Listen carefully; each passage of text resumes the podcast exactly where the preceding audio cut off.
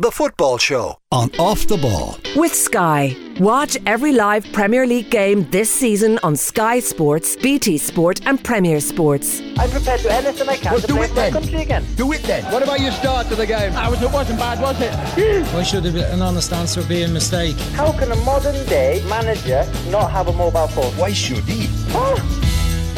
Welcome along to the football show here on Off the Ball. Plenty for us to talk about over the next hour or so, including Irish teams involved in European competition, the champion Shamrock Rovers, and Shelbourne looking to go a step closer. We already know that Shamrock Rovers will be playing in the group stages of European competition. All that needs to be determined now will it be the Europa League or will it be the Conference League? While Shelbourne potentially two wins away from qualifying for the round of 16 group stage for the Women's Champions League. We're also taking a look back on the Premier League from the weekend just gone by, including Liverpool being frustrated last evening once again, and they are without a win ahead of playing Manchester United next week. Delighted to say that Dan McDonald is with us. Dan, how are you getting on?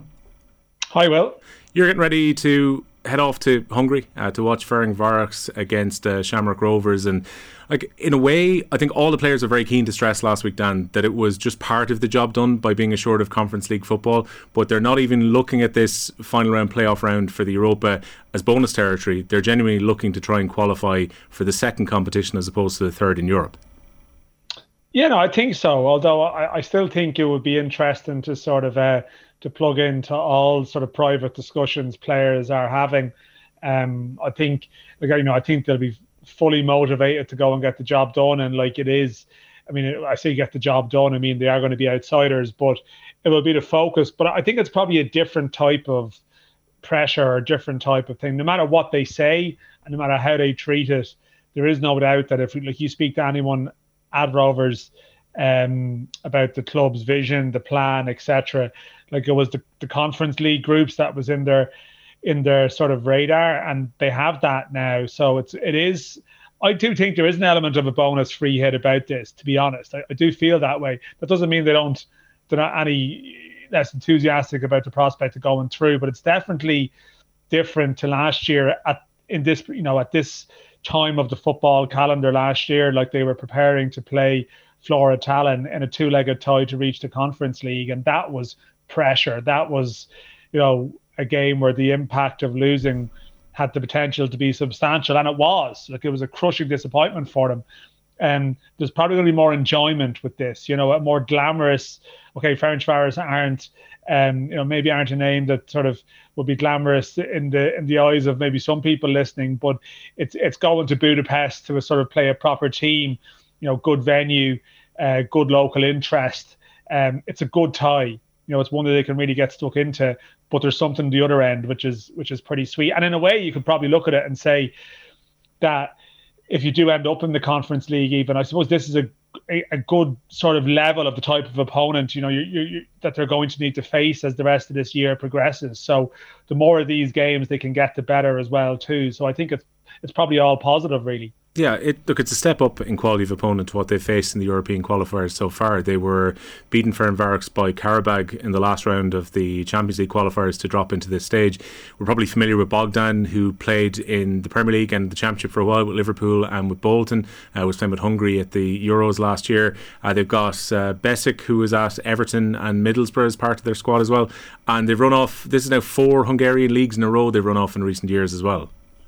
Yeah, like like Hungarian football's had a bit of a revival the last couple of years. I mean, I suppose it's been well documented around maybe the the, the major tournaments, um, and they've they've you know they were involved in that sort of you know the the group of death you know in the in the Euros, and also I suppose Ireland played them in a friendly prior to that. So there'd be a sort of a broad awareness that the that Hungarian football had a, a lull around a decade ago or so, and even I think club teams were were struggling um, and they they've sort of you know Ferencváros have stepped up and, and been involved in, in group stage competitions at a, at a good level.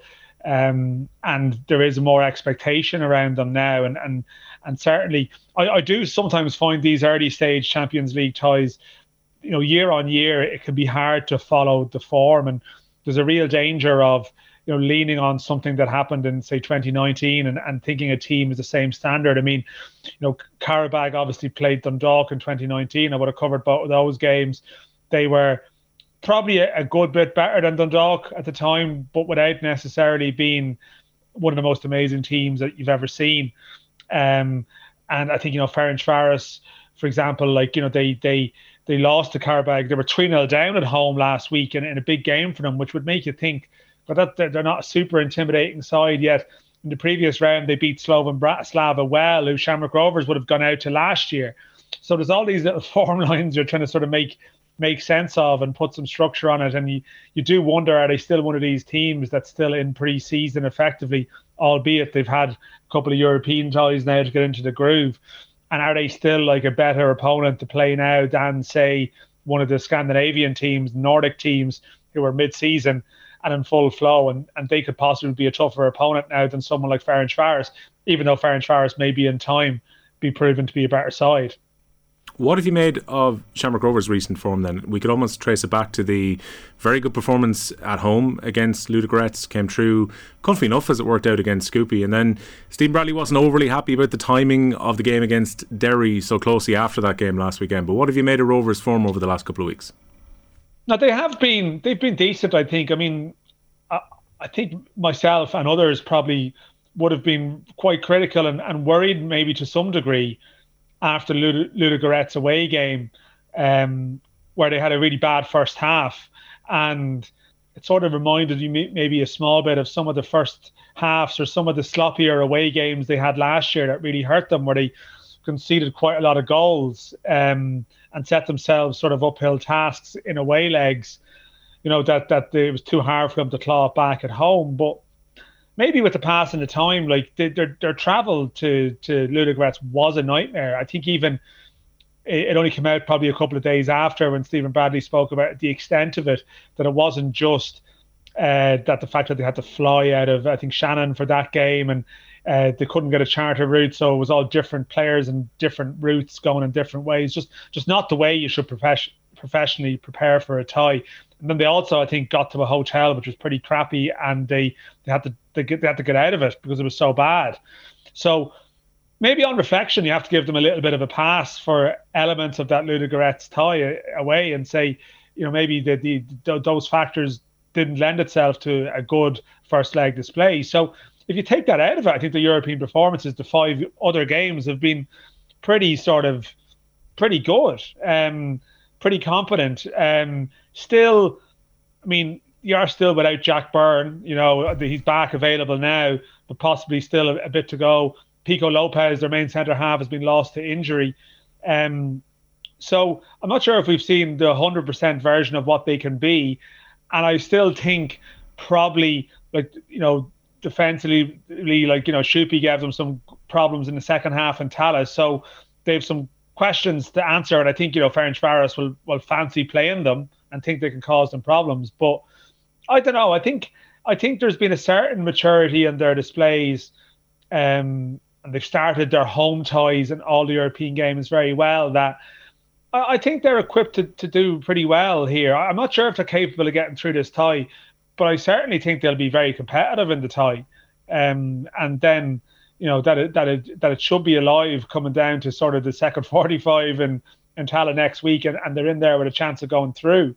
Um, so I, I think what you're seeing is, and this is always the, the problem for sometimes for our clubs, and Stephen Kenny would have spoken about this recently.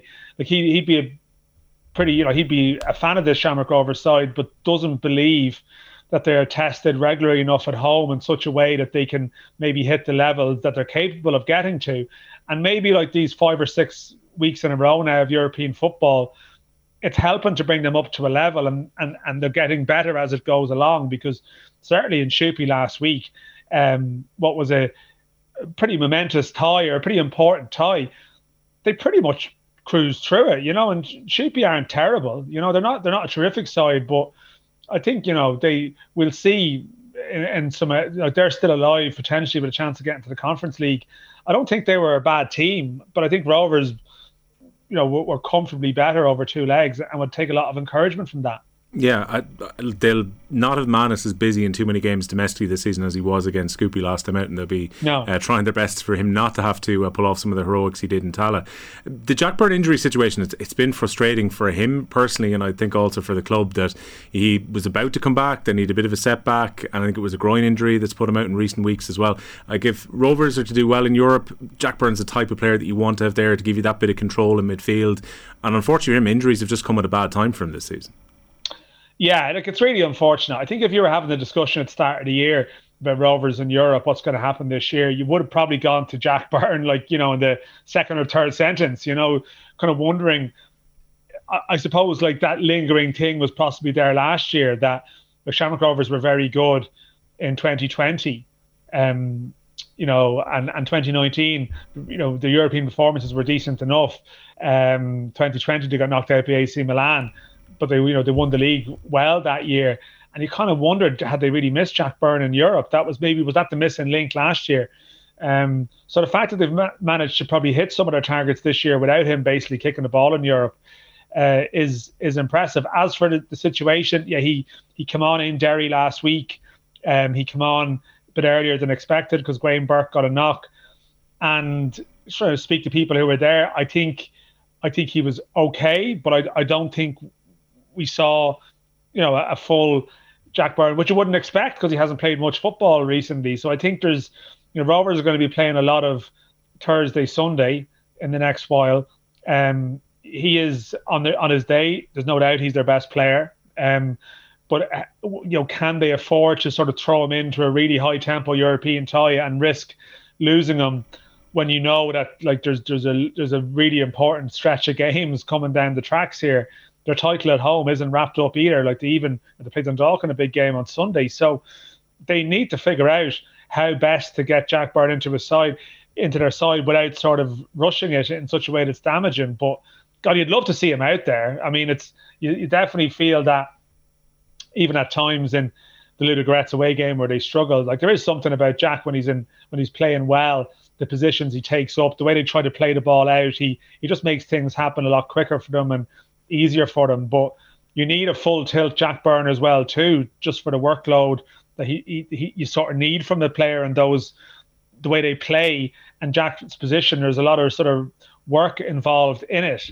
and if he's not 100% at it, then it's a risk to throw him into a game in Europe because it'll be exposed quicker than it might be at home. Yeah, definitely. Um, Liverpool, Dan, starting the season a little bit stuttering. Now they're going to be very bereft of options up front for the next three games, assuming that Darwin Nunez is going to get a three game ban for his headbutt last night in that one all draw against Crystal Palace.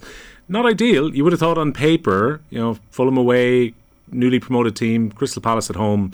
Liverpool really should have been up there with Man City at the top of the table with six points, but even at this early stage, they find themselves four points behind the defending champions.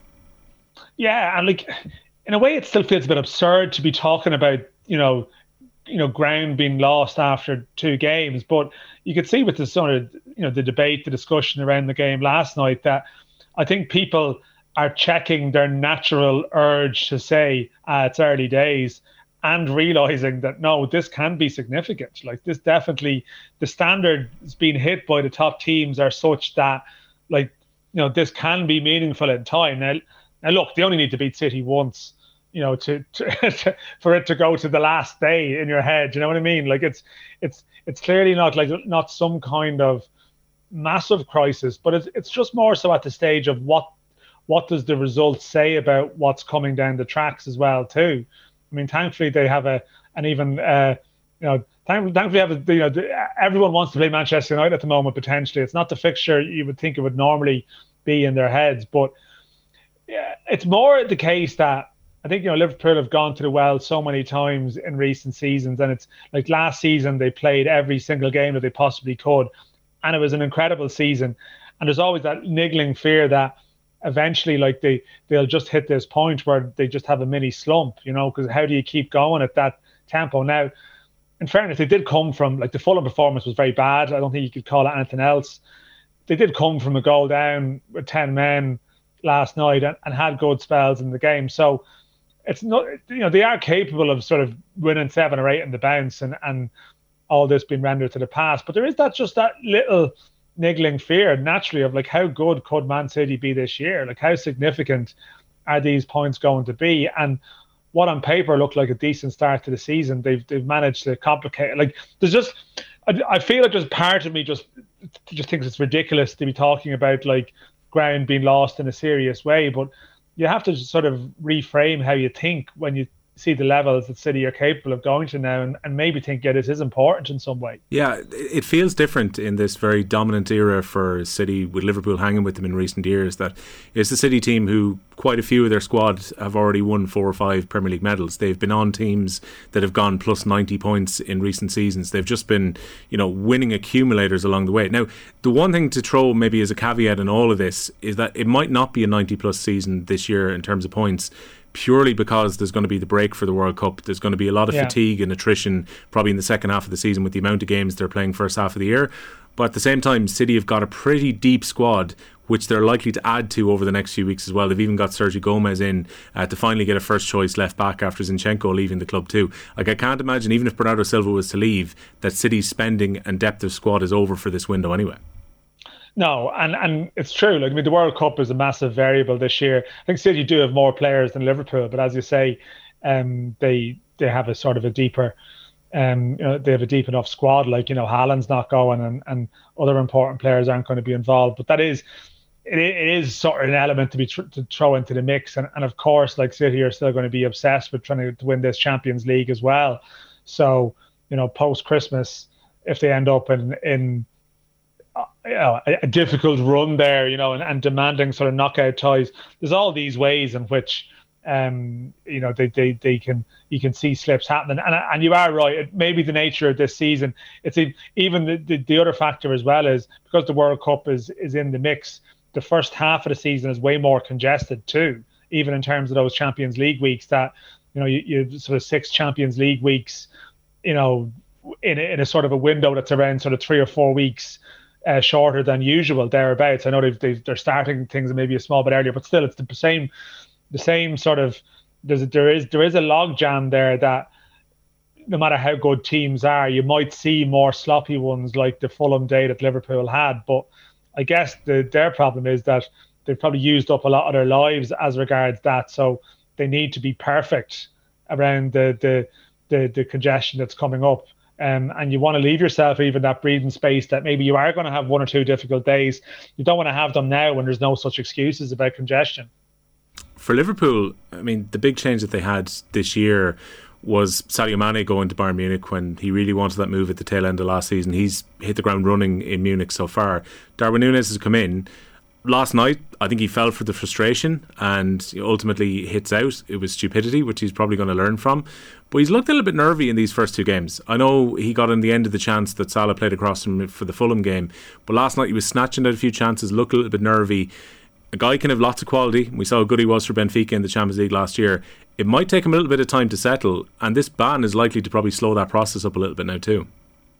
No, that's not going to help. I mean, yeah, I know. Like the, the Fulham game that was weird though because his his very presence sort of had a degree of uh, helpful chaos that others were able to sort of run off and and capitalize on it. So, um, I know what you're saying about the the the the, the nervousness that was there. Um, I mean, I suppose one of the positives about sort of his arrival was and it's a bit like the Haaland thing at City. It, maybe it, it allows them to play in a slightly different way, and they have that option to sort of mix things up. And yeah, there is going to be. There's no doubt that like his his sort of union with Salah and Diaz, and just sort of trying to figure out, you know, uh, how to react, you know, how how to run off him, etc. This is going to be slowed up by this sort of deserved ban that he's going to get, and also then in the meantime now, okay, they'll have you know Firmino back in. I think next week they said, and um, it, it's going to be back to a Liverpool that people probably know what to expect from them, which doesn't always mean they can stop them, of course. But it, there was a sense that Nunez could almost give them something a little bit unpredictable, um, and and that's gone for them now in the immediate term. So, yeah, I don't know. Like it's it's it's uh, it's it's one where it, it there's a sort of a a spotlight on him now that may not have been there to that extent before, where he's got himself involved in this flashpoint incident, and now, you know, you see Klopp talking about a Milner last night, Virgil van Dijk, I think, as well, quotes today, where all of a sudden like he's he's into this sort of Premier League news cycle that's 24 7 in your brain and that he can't avoid it. So, um, I suppose he'll have experienced a version of it before, but, but maybe nothing like this. Yeah, they've got 10 injuries at the moment, too. As you mentioned, Firmino at least comes back in. He can play as the false nine the next day. Jota's been out. I think he's got a bit of time before he's back in. Um, they've just been picking up injuries at the start of the year. I think you could feel that frustration in Klopp even when he was asked before the game about why Nunez was starting. And he was like, well, look, I literally have no other strikers, so he has to start tonight. And um, you could kind of feel his frustration to a certain extent. I was just thinking on City, when I mentioned their squad depth already, Dan, what's going to happen with Bernardo Silva? Because at the weekend, he went around, clapped all four of the stands, gave away his jersey put out a tweet on Sunday which heavily indicated he's about to leave. Uh, the reports are that Barcelona are now going to formulate a bid to try and get him. Uh, generally, Pep Guardiola, when he's been asked about Bernardo Silva, said, "Look, if he's not happy at the club and he wants to go, and a solution can be found, he'll leave. If not, he's going to stay." really important player for City in the last couple of seasons, uh, especially when he's dropped from a more advanced right wing position to more of a controlling role in the centre of their midfield. Be a huge loss to City and a huge loss to the Premier League if he's gone by the end of this month. Yeah, like it's really surprising because you don't really expect a player that has been that important to a top club to leave at the moment. Just where the Premier League is at financially, it's just and I, okay, I know Mane left as well, and there is an element of the financial fair play, and there's you know there's there's things that clubs need to notionally do as much as sort of as an a la carte approach to the FFP stuff really in, in in many respects. I mean, there's the odd gesture that needs to be done now and again, and you know, City obviously moved out Sterling as well too, and and clubs have to do a, a small bit of of the, that type of housekeeping. But it is it's not, it's not one I would have been. Uh, you know, I'm, I'm not covering the City beat, so I don't know. But it strikes me as the people who do cover that seem to have been a little bit surprised by it as well. It's not one where it's been sort of at the start of the summer people thought this might happen because I think previously sort of there'd been a lot of praise. I think Pep had spoken about it you know his his sort of versatility, his intelligence, his ability to understand different positions and, and different challenges within the game. And you would have thought with the congestion and all those factors we've mentioned previously, you know, someone like that is um, you know, is, is a great asset. Um, but clearly he's very tempted by the Barcelona idea still that sort of allure remains despite the sort of slightly chaotic nature of that club at the moment. But uh, it does surprise me. Yeah, I, I, it's not one I would have pegged as a sort of an obvious an obvious departure. I think there there would have been other players the City people might have thought might have been more vulnerable. But um, and I listen again. I mentioned so I mentioned Sterling. I mean, I mean Jesus is gone as well too. Zinchenko. So mm. clearly there is a bit of balancing of the books going on there. Which is incredibly unusual for a club to do because generally, even if you are Manchester City, who've been the dominant team in England over the last half decade, you don't generally, whatever about Bernardo Silva going to Barcelona, where maximum you're going to face him two games a season. In the case of, they've actively reinforced and helped both Chelsea and Arsenal by the way they've sold some very important players to them. I mean, we was talking to Mark Lawrence about this last week, and Laura said it's as simple as City just don't see either of them as rivals. So they see this as a purely financial decision. Let's start and go, take the 40 million quid, sell the other two guys for the best part of 70 million, and things rock on. It pays for the Haaland deal, and we move on. But it's very unusual for a team to reinforce their at least nominal rivals within the Premier League by allowing such key players to leave. No, it is, and like there's a degree of confidence behind that, which is, um, you know, which is sort of impressive in its own way.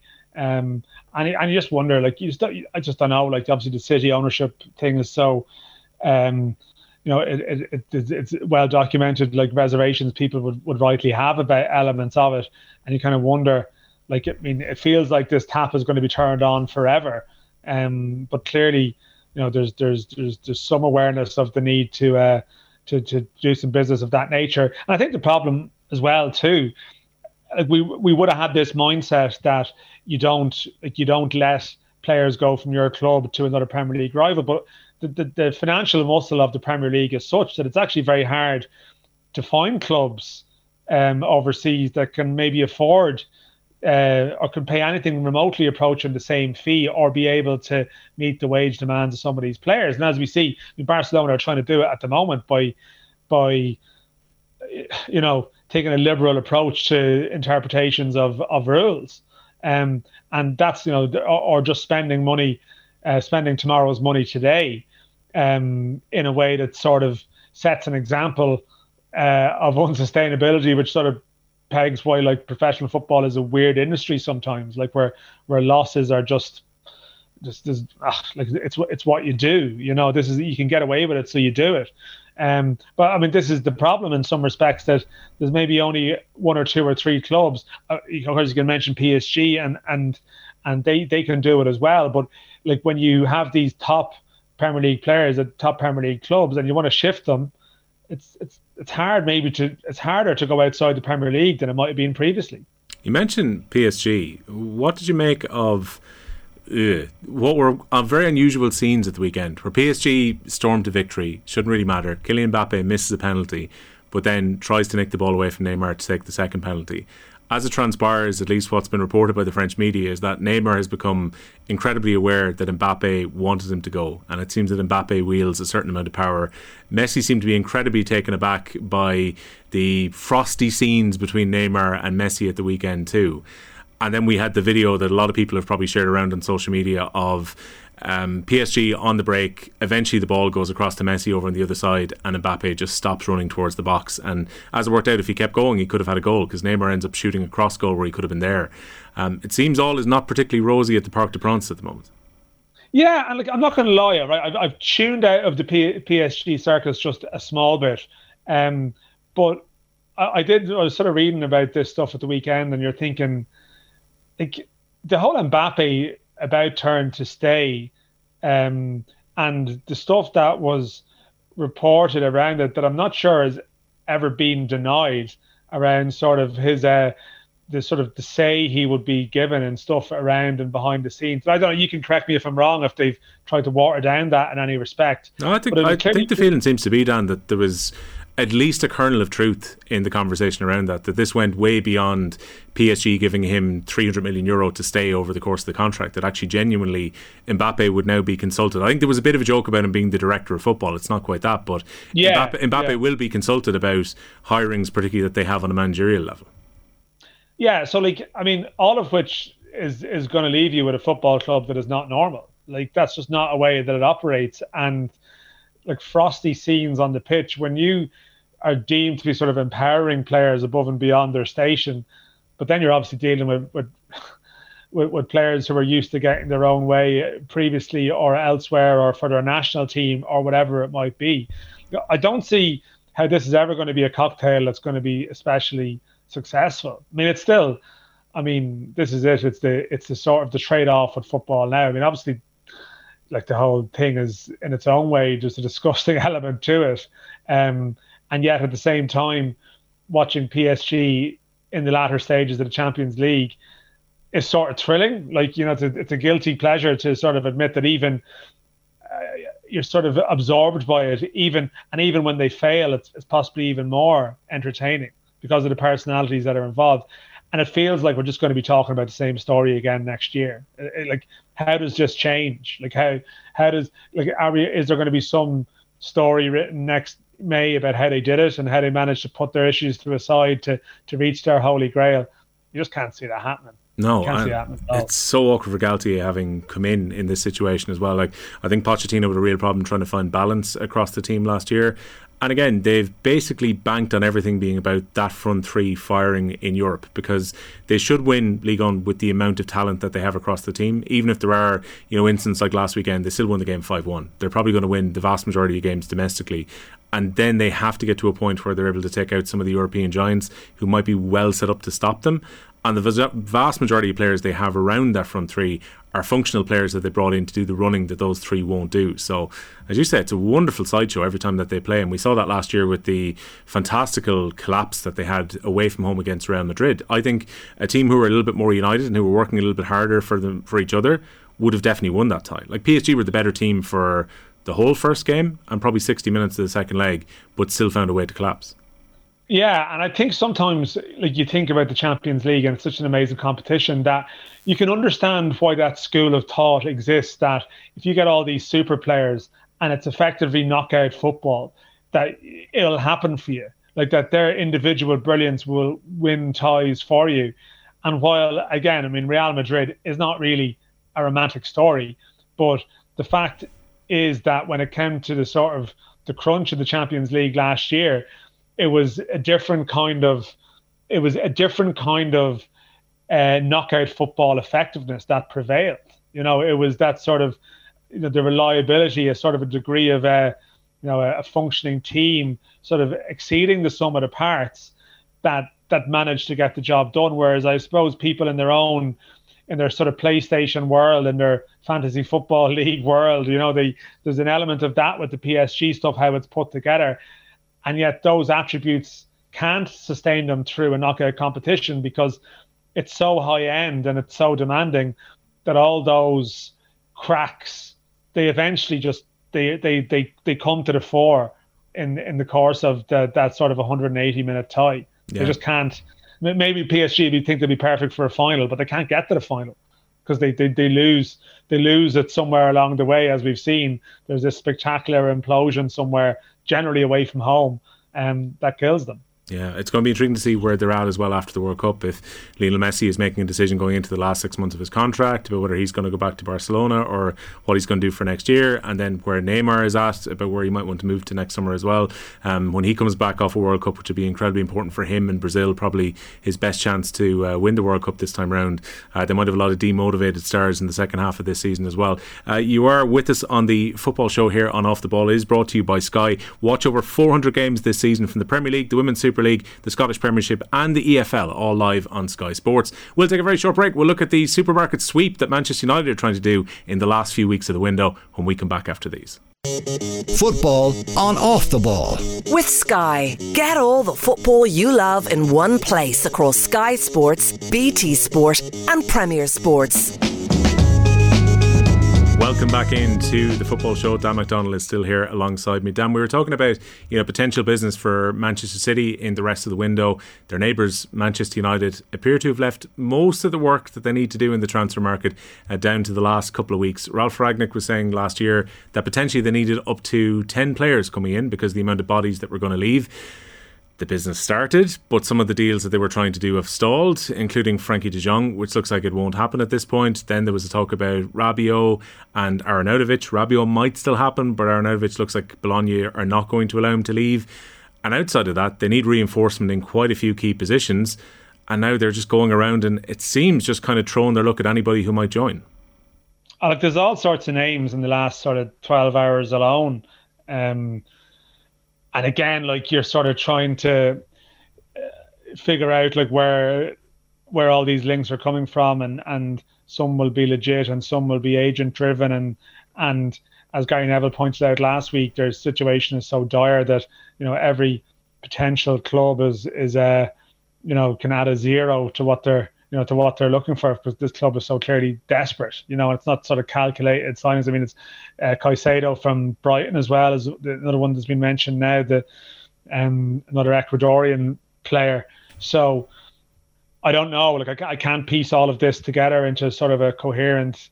Uh, game plan for what they're trying to do. It doesn't appear to be. I mean, you, you, describe it as the supermarket sweep beforehand, and I that seems accurate. Like I think again, you know you're dealing with the highest level of like professional sport and and the most popular sport in the world. And i think sometimes you can convince yourself into thinking that this is like some uh some world where all of the people involved within it are like bestowed or with this vision that when they eventually produce the players they're able to say oh no no this was the plan all along. We assure you you know this was this was always it's like when people when a club like appoints a manager who's clearly their eighth target and they say, well, this was our number one target all along. This is the person we always wanted. Um, you feel like there's going to be a lot of that going on over the next couple of weeks with uh, the next week or so with any recruitment that's done and an attempt to portray it as anything other than desperation when it's clear that it is desperation. It wasn't meant to be this way, though. Erik Ten Hag was appointed early. Um, basically, before the season even finished, it was clear that he was going to take over. Ralf Rangnick was getting ready to exit stage left. He was no longer going to be around in the shadows, which was potentially going to be a problem for the new manager. He was off to manage Austria. Ten Hag comes in. I think he started a week earlier than planned. He didn't even go on the team holiday with Ajax, so he could start on the Monday directly after the season. He was even at the Crystal Palace game at the end of the year. So everything was in place early. You know, John Murtough had come in to take over the role, to be far more hands on on the football side of of things than uh, would have been the case with Woodward previously. You know, Darren Fletcher was meant to be having a key role on the football side of the company too, and yet here we are where they look as rudderless. And you're saying it's difficult as a journalist to put any kind of sense on the chaos, but it seems the club are in that equally chaotic state as well. Yeah, and I think I mean, sometimes the team you put out at the end of the week does reflect what's going on behind the scenes, and like that's that's not always the case. Um, but it, generally, you know, it, it is sort of the case in in this instance here, and yeah, like you, of course, like there'll be briefing and and club positions and club spin and things put out, and like when Ten Hag was coming in, it was very much he's going to be allowed to be the coach, you know, to put his own vision on the team, but that the club maybe didn't want this all powerful manager because they were maybe going to try and deal with somebody off the field stuff and make his job easier for him in a way. And um, that's how it was certainly pitched or portrayed. And um, there was obviously a, they, they changed their mind maybe on Pochettino and, and they were going for this type of manager. But you're left in a situation now where, I mean, it's stating the obvious. I'm sure it's been said plenty of times. Like he's been undermined by certain things that have happened. Um, in saying that as well, like he still has to accept responsibility as well for like putting out a team that gets done 4 0 at Brentford, you know, and concedes that many goals early. That doesn't sort of speak to like a great level of preparation. But then, I mean, clearly the the players that are are there, you know, some of them are there are just are are probably gone in some respects, you know, they're they're sort of shot mentally shot by everything that's happened. Um and it's all it's all sort of come together sort of this sort of perfect storm that's led itself to sort of uh, almost inevitable failure in the season ahead. And I mean, football fans love transfers, right? There's nothing they love more than transfers, and in some ways, there'll be people just loving all of this. You know, every every every five or six hours is a new name, and oh, this is this is great stuff. But really, um, at this stage of the transfer window, it's the clubs that aren't really doing too much business at all, uh, unless you're Leicester or someone. Uh, that's the extreme version of it. But ones that aren't doing too much are generally the ones that are generally quite competent and in control of where they're going.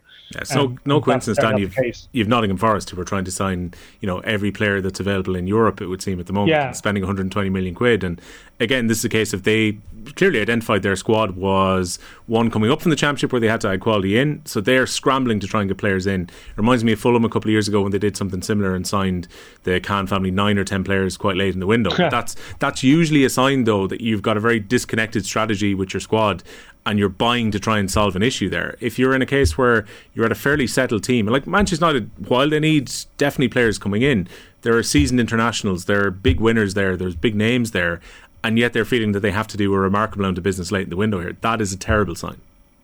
No, it is. I mean, and the, the Forest one is is a sort of an interesting one as well. I mean, I know it did win at the weekend. Um, I thought it was sort of some some good goalkeeping. Dean Henderson was, yeah, yeah, like he was exceptional, and I sort of feel like. Uh, you know, you can't use one win to change your opinion. I sort of would feel that their strategy surely can't work. Like it's it's sort of too too thrown together. Like sometimes the team that comes up from the championship, it's like a, a, degree of momentum and togetherness carries them a certain way, and then it's like the second season syndrome that sort of kicks in. Um, and who knows? Like, I mean, Steve Cooper is meant to be a very good manager, and maybe, you know, maybe they've recognised and they'd loads of players on loan last season, so it wasn't maybe they had the option to keep a settled team together. Um, but still, like that's Forest coming up, who have been like you know it's their first time in the Premier League in over two decades, and uh, maybe there's an element of there's there's a degree of panic because it's it's the it's the cost of not you know the thought of dropping out again is so almost unthinkable. But when you have a club like Manchester United with all the sort of scouting resources and everything they they would have, they should have the best in class in everything, um, and they clearly don't have that.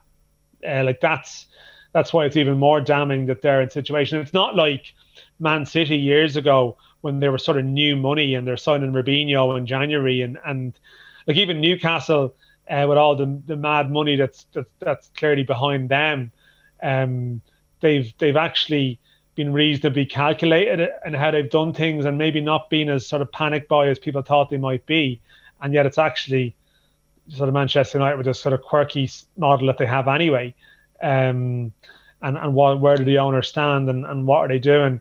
Um, but they're still like spending loads of cash, but sort of in a really wild way. Yeah, did you see the graphic that Neville and Carragher threw up before Monday Night Football last night? I'll admit I missed it because generally I tend to flick on close enough to kick off as opposed to watching the full hour build up. I know some people love it on Monday Night Football, but they basically looked at all of the Manchester United signings that have been made since Ferguson left. So it was like a 10 year basically almost like a power rankings. It was even in red, amber, and green. There was two players in green as basically unqualified successful signings, and they were Bruno Fernandes and Zlatan Ibrahimovic. They were the only two of the I think 80 players that were up on the board. The one that really caught me though, because I wonder is this just you know, at this stage, complete apology for Maguire on the English media. They had put Harry Maguire at 80 million quid into amber. He was one of the few players that was seen as kind of a mini success of a signing. I couldn't believe they had Maguire that high up, and some other players who've been, you know, decent like Juan Mata were in the red. Yeah, ah, well, I mean, you know, Neville and Carragher are tremendous, but um, yeah, look, maybe there's a. I always say there's like an an English tax on players that inflates their value, um, and it probably. I mean, I mean, Harry Maguire is getting a lot of global grief, and maybe there's there's a, there's an awareness of that in house subconsciously, even that uh, they they don't want to add to that pylon. I mean, I suppose you can break it down. I mean, like he has played a lot of games, you know, and I suppose you talk about what is the definition of a flop. Like if if you sign someone for you know what how many games did they even get from Alexis Sanchez, you know, for his wages or whatever. I mean, Maguire has played a large number of fixtures. He was involved in a team, um, you know, that, that did finish runners up. So you could possibly argue the toss on that, you know, appearances relative to fee, and there could be bigger waste on, you know, bigger fees who, who barely started. But I would agree with you that it's it's a slightly questionable one. But maybe he's just become the symbol of the whole thing as well, too, though. And like sometimes it's it's it's it's what he represents as opposed to all of his performances. But um, I, I, see what you're saying there. I wouldn't disagree with what your what your take is on that. These were kind of messy things that um, the new management kind of fell into at Old Trafford as well, where you're coming into a captain who's not even particularly popular with the fan base. You know, whatever the outside criticism at the moment when it comes to Maguire, you've Cristiano Ronaldo who has very clearly been agitating to try and get a move away all summer but there's probably no destination for Cristiano Ronaldo to go to. So he's got an unhappy player there who, again, is on massive wages and who he probably needs to keep around because of their lack of strikers. It's not like he can really drop Harry Maguire out of the team, even though potentially he could maybe play Varane and Lisandro beside each other. But you've got the pressure of him being the captain. Do you strip the captaincy away from you know, one of the most expensive players in the club's history? Like these were all kind of things that Ten Hag kind of had to come in and deal with, which have been quite awkward at the start as well. Yeah, no, and and I don't know. The Ronaldo thing again seems to be changing. Like, will he will he be there or not? I, again, like it's I sort of joked about it before, but it's there's an element of um just sort of you know just wake wake us up on September the first and let us know if Ronaldo was still there or not, and we could do without the noise in in the meantime. Um, but the Maguire thing, yeah, like there's noise either way, and you don't know, like like it's it's hard maybe to speak from from the outside of it that and and and I know there was sort of stuff about even Ronaldo and Maguire and the dynamic there. Maybe wouldn't be terrific, but like maybe the new manager goes into the dressing room and sort of looks around and says, "Well, who can I rely on here to rally people? And what is the cost of like stripping someone of the captaincy versus the scrutiny, and how will it play with other people?" But like I, I sometimes think you can't even analyze some of this United stuff. You know, you're you're trying to.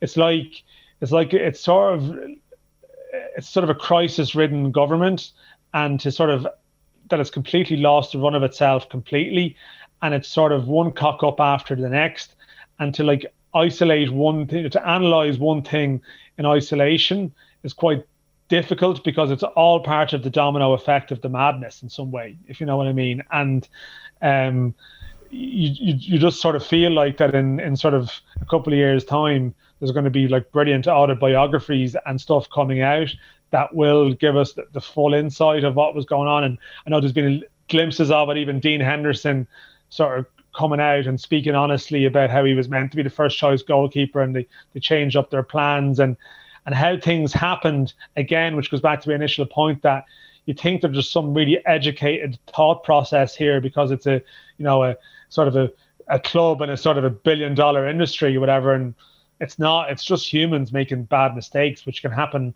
down in your local five-a-side team or something, and and it can happen in Manchester United too, which is which is the scary thing. Yeah, Sam Lundqvist actually had a great tweet up earlier on today where um, some guys had taken pictures of earlier this morning where the paint was being replenished, the red paint on the Alex Ferguson stand, and he almost said it was symbolic of Manchester United right now because Gary Neville is on the TV last night complaining about the fact that over the last 10, 15 years, Old Trafford has been allowed to stagnate and actually parts of the ground need a serious revamp.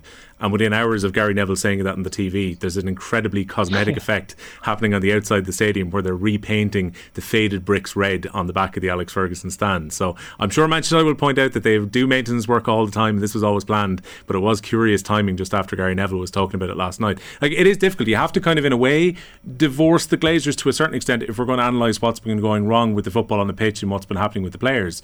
But then ultimately, if anyone wants to take a look at basically the last 20 years under the Glazers, the investment has been just about what the club has been making themselves. They're the only club in the Premier League who've been uh, receiving dividends in recent years. Even during COVID 19, they deferred a dividend payment and still took it this year. That, you know, generally they're going up against teams where the owners are investing capital themselves, like with Man City. And Manchester United, for the best part, have been an ATM for the Glazers over the last two decades. Yeah, like, I mean, as I said, like that that's been laid out quite clearly by some sort of solid sort of reporting, which is sort of straight down the line, not sort of uh, pushing a particular angle. I mean, those figures sort of speak for themselves, and this is where the the anger comes from. You know, this is where. Um, I know there's talk of protests again next week and, and more gestures next week. Um, and and like it's it's part of the the rancor and, and stuff that was there. And I mean, like again, what what can you add to it really? Like it's it's it's it's it's clear as day really what type of ownership group that they are. They will defend themselves by pointing that they probably you know they will say they haven't been found wanting in terms of like some of the big investments, but you know some of them even for the wrong reasons and and sort of again, it's not like to me like you, you and at a, at a smaller level like locally or whatever like you see different sort of ownership models and groups coming in and like the, the culture that they set and the decisions they make from the top are um, as much as they can be divorced from elements of it like if you if you concentrate on having the sort of the right culture in a club and and the right tactical appointments for the right reasons and as i said earlier you know like it's it's it shouldn't be entirely complex for like a an, an amazingly powerful brand and an amazingly successful club to have a sort of a really established, sophisticated sort of sporting director, you know, recruitment uh, structure, you know, but that that the, the, absence of, of that and even you hear locally and and there still would be sort of question marks around even some of their work even in, in, underage football where they traditionally would have been so strong um that the sort of the standards have slipped and it does coincide with uh you know the the the the Glazer years, and and of course the over reliance on Ferguson and stuff for a long period of time as well, which which possibly was never going to be healthy in terms of the longer term. But there's there's nothing original about saying that. Yeah, the football show is brought to you here and off the ball by Sky. Watch over 400 games this season from the Premier League, Women's Super League, the Scottish Premiership, and the EFL, all live on Sky Sports. Just on ownership, Dan, before I let you go, a couple of stories are kind of doing the rumour rounds at the moment, and certainly lots of reports in Waterford about them potentially being taken over, and there's also rumours about Athlone currently as well. Could we be seeing two regime changes potentially within the League of Ireland here? Oh, you tell me what's going on in Athlone, Will. What's what's well, the, what's the, the What's the rumour mill telling us now? So the rumour mill in Athlone currently, and I would stress these are purely rumours, but certainly ones that are there locally, is that potentially um, American ownership were looking at potentially coming in and investing in the club, and I think there was kind of a bit of a kind of a casual relationship between Athlone Town and Dundalk's former owners previously. So I'm not sure if that's a potential um, investment from that end. Mm. And also, there was a group who were looking to come into the League of Ireland, I think about two years ago, who were trying to get a first division license. I'm not sure if they're still calling themselves the Irish C Group or the Irish C FC Group. Yes. There was talk that they could potentially be looking to buy Athlone as a way of having a a team in the first division. So if you buy the team, potentially the men's team, that will give you a license into the league. So they've been the rumours we've heard about in Athlone, but I think it's a lot more firm in Waterford though. Yeah, I mean, that, there's a lot of interest and uh, speculation there too, and there definitely was a, a good relationship between um, previous Dundalk ownership and, and, and people of Athlone. Anyway, because there was obviously loan players that moved, and I think in in some deep dark moments in, in Dundalk, there was people wondering if the club was going to be moved to Athlone one day, but that might have just been the the uh, that the, the, that was the, the mode they were in at that stage, uh, fearing all sorts uh, in Dundalk. That was um, the yeah the Waterford one is way more substantive. Like there's definitely something happening there. I'm not sure if it's um, fully over the line yet, as such. Um, speaking today, but um, yeah, there's this character called Andy Pilley who um, Fleetwood Town owner, um, and part of what is now a, a developing model and trend within football club ownership is that you'll have uh, someone who owns a club in England, say, but like the City Group, I suppose, the Manchester City one, but on a smaller level, you see these clubs, um, these these sort of these characters who own a club in one country, but they have a network in other countries. And this guy Andy Pilley, he has Fleetwood, but I think he has a club maybe I think in South Africa and somewhere else as well too, maybe the UAE. Um, I'm not 100% sure I'm, I'm right on that, but um, why Ireland? Um, I suppose there is a Brexit play there as well too. We, we see the sort of the emerging talent that's come out of the league. I mean, Fleetwood have recently signed Promise Omochere from from Bohs, so they're aware of it. I think there's clubs who maybe wouldn't have looked at Ireland before. Individuals who wouldn't have looked at Ireland before, probably looking at at that angle, looking at you know all the traditional stuff like European qualification, all of that, and everyone comes with that ambition. Um, but uh, I like Waterford have had a, a, few changes in recent years. They haven't all worked out in the way that people maybe saw them initially. There's a lot of people have been welcomed in the door with open arms as this is going to be brilliant, and then maybe it's turned a bit sour. So hopefully, in this instance, um, they're they're they're they're turning to people who are in for the long haul. And to be fair to to Andy Pilley, I I know maybe there's been some sort of reportage about elements of um, I suppose non-football activity that was looked into.